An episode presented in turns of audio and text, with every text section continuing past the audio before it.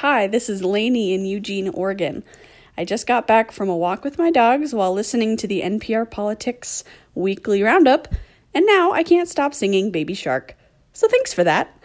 This podcast was recorded at 3:24 p.m. on Monday, the 14th of January. Things probably have changed by the time you hear this. Okay, here's the show. Baby shark doo doo doo doo doo. And it may well still be stuck in her head. That's probably what hasn't changed. Hey there, it's the NPR Politics Podcast. After two major news reports this weekend, the president is denying that he worked for Russia. I never worked for Russia. You heard it.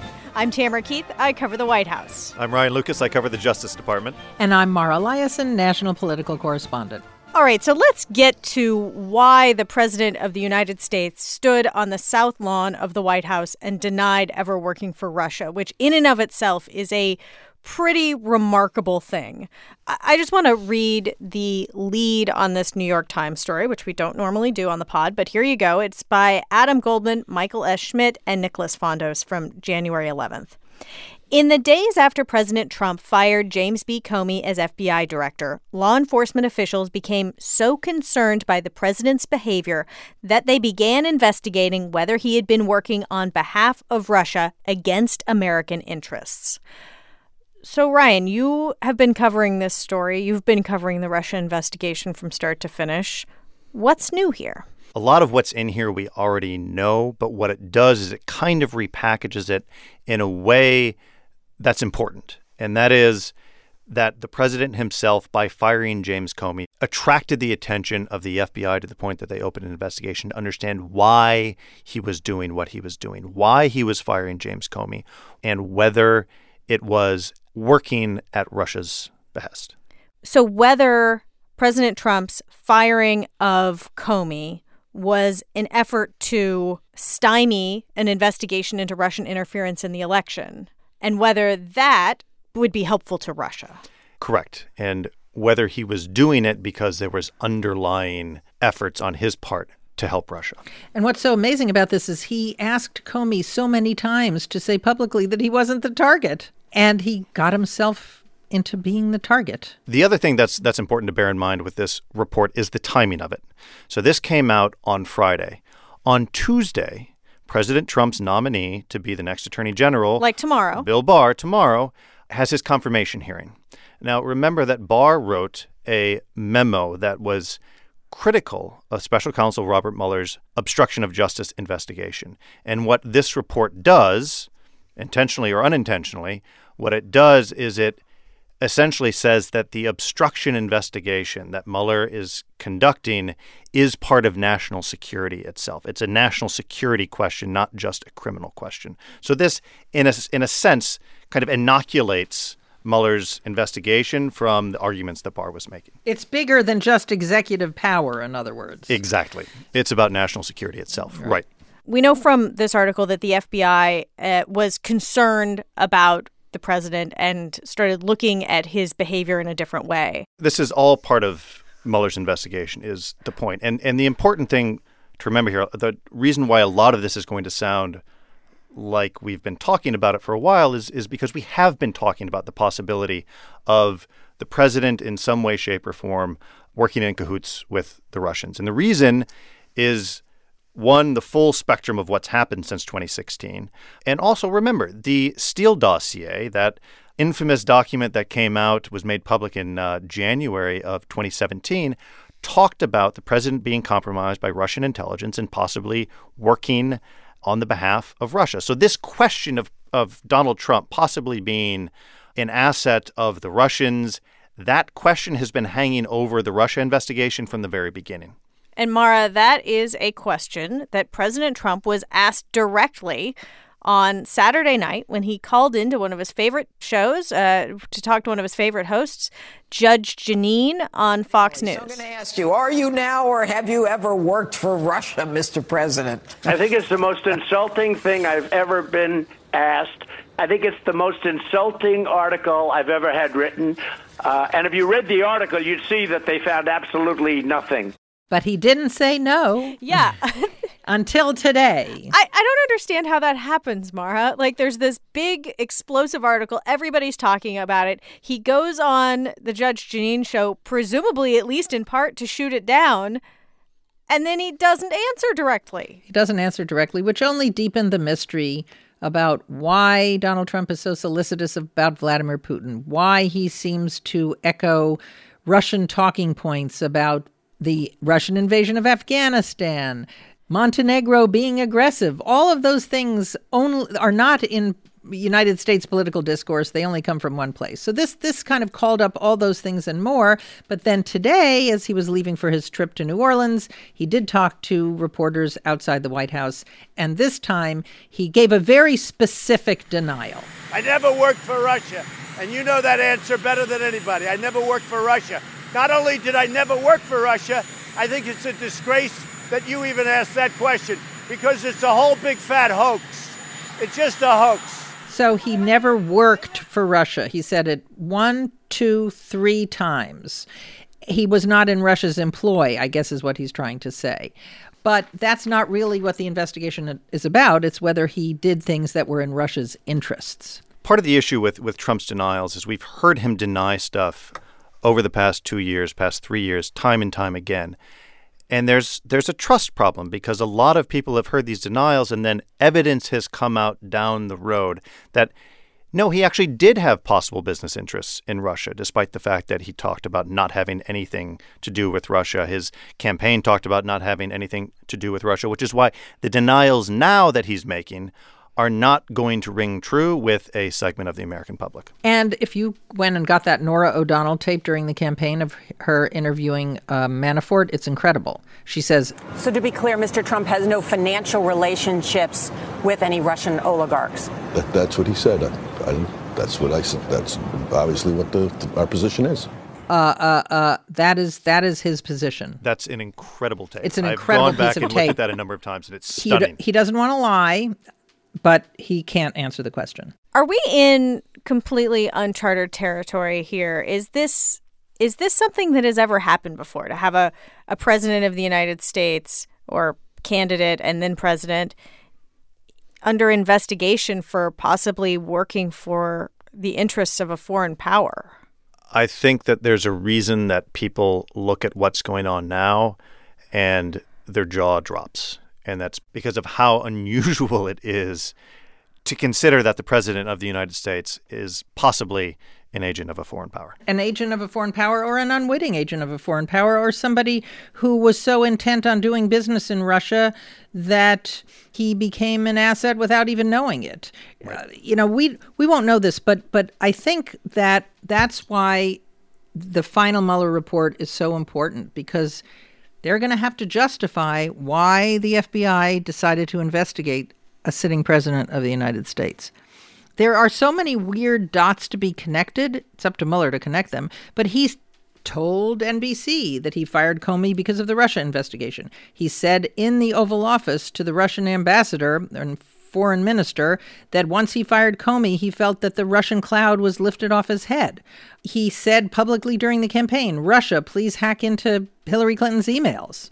All of those things. So either it is a series of coincidences. And and just not to belabor this point, but he repeatedly took Vladimir Putin's word over the opinions of his intelligence community. We've had these questions. All of these questions have been hanging over the Russia investigation since it began. They've been hanging over the Russia investigation since we learned in October of 2016 that uh, the Russians had hacked into the DNC when the U.S. government first made that public. The question has always been was there some sort of coordination between the Trump campaign and Russia? And the Trump campaign does mean, of course, as well, Donald Trump. All right, there is a little more fodder on that uh, to come. Uh, we're going to take a quick break, and when we come back, a Washington Post story about the unusual way that President Trump has handled his meetings with Russian President Vladimir Putin. This message comes from NPR sponsor, Zoom Video Communications. Video conferencing has changed the way we do business. Meet happy anytime, anywhere with Zoom.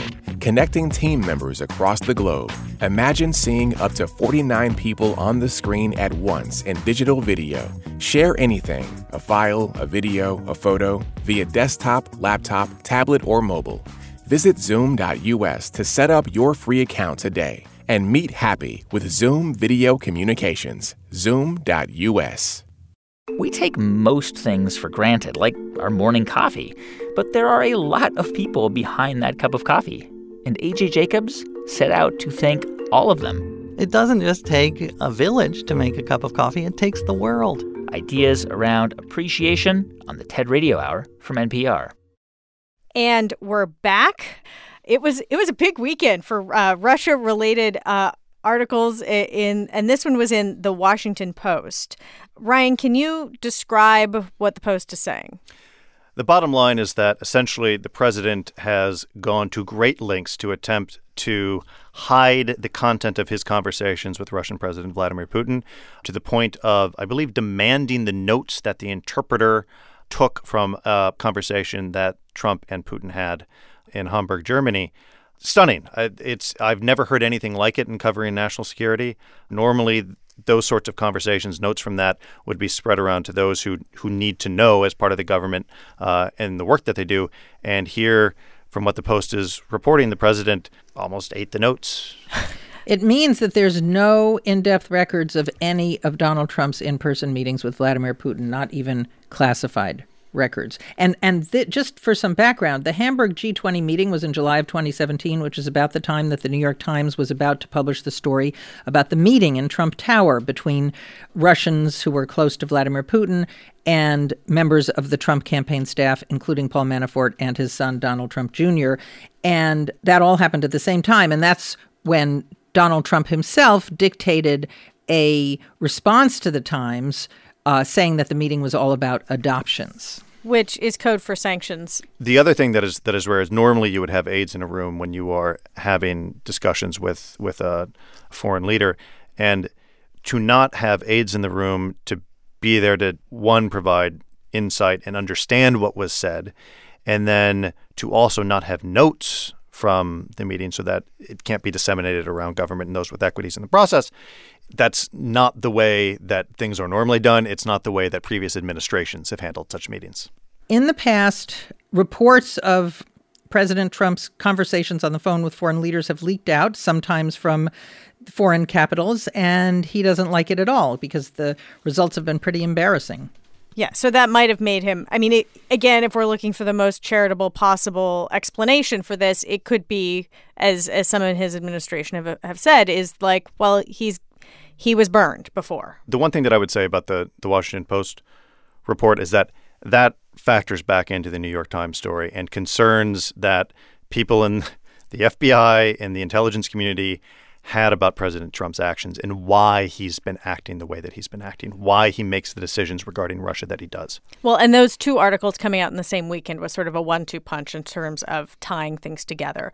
Ryan, before we go, really quickly, we are watching uh, tonight. Uh, we are expected expecting some documents to come out related to Paul Manafort, President Trump's former campaign chairman. Those are going to be uh, the from the special counsel's office regarding what it says are uh, lies that he told them um, after he had agreed to cooperate. And special counsel's office has essentially said that uh, his plea agreement and the cooperation deal, because of this, has collapsed. It's blown up. Um, and Manafort is saying, I didn't lie. I tried to tell you everything that I knew that was what I thought to be truthful.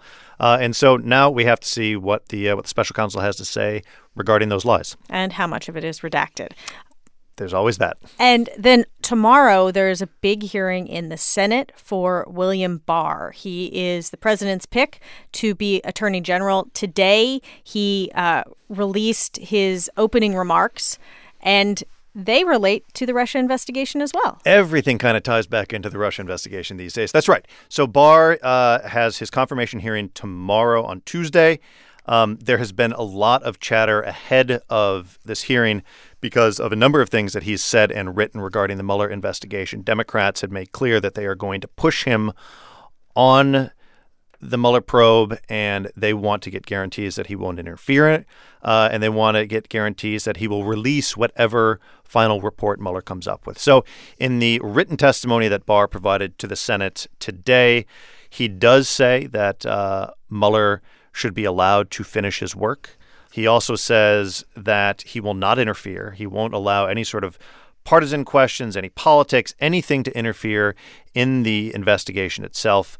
And he says that transparency is very important. He wants the public, he wants Congress to be informed of the results of the investigation. He doesn't say that he will make the result public. He says that he will try to be as transparent as possible, which is an important thing to note. Um, but again, is this going to be enough for Democrats to uh, set their concerns aside? Probably not. But bottom line is the math in the Senate right now is on Barr's side, and it looks as though he has full re- Republican support, which would give him enough votes to be confirmed. All right, uh, we will leave it there, uh, and we will have another podcast tomorrow where we go through some of that testimony, which um, no doubt will include some poking and prodding at the guarantees that Barr made in, in those written remarks. Which is to say, we will be back in your feeds very soon. I'm Tamara Keith. I cover the White House. I'm Ryan Lucas. I cover the Justice Department. And I'm Mara Liasson, national political correspondent. And thank you for listening to the NPR Politics Podcast.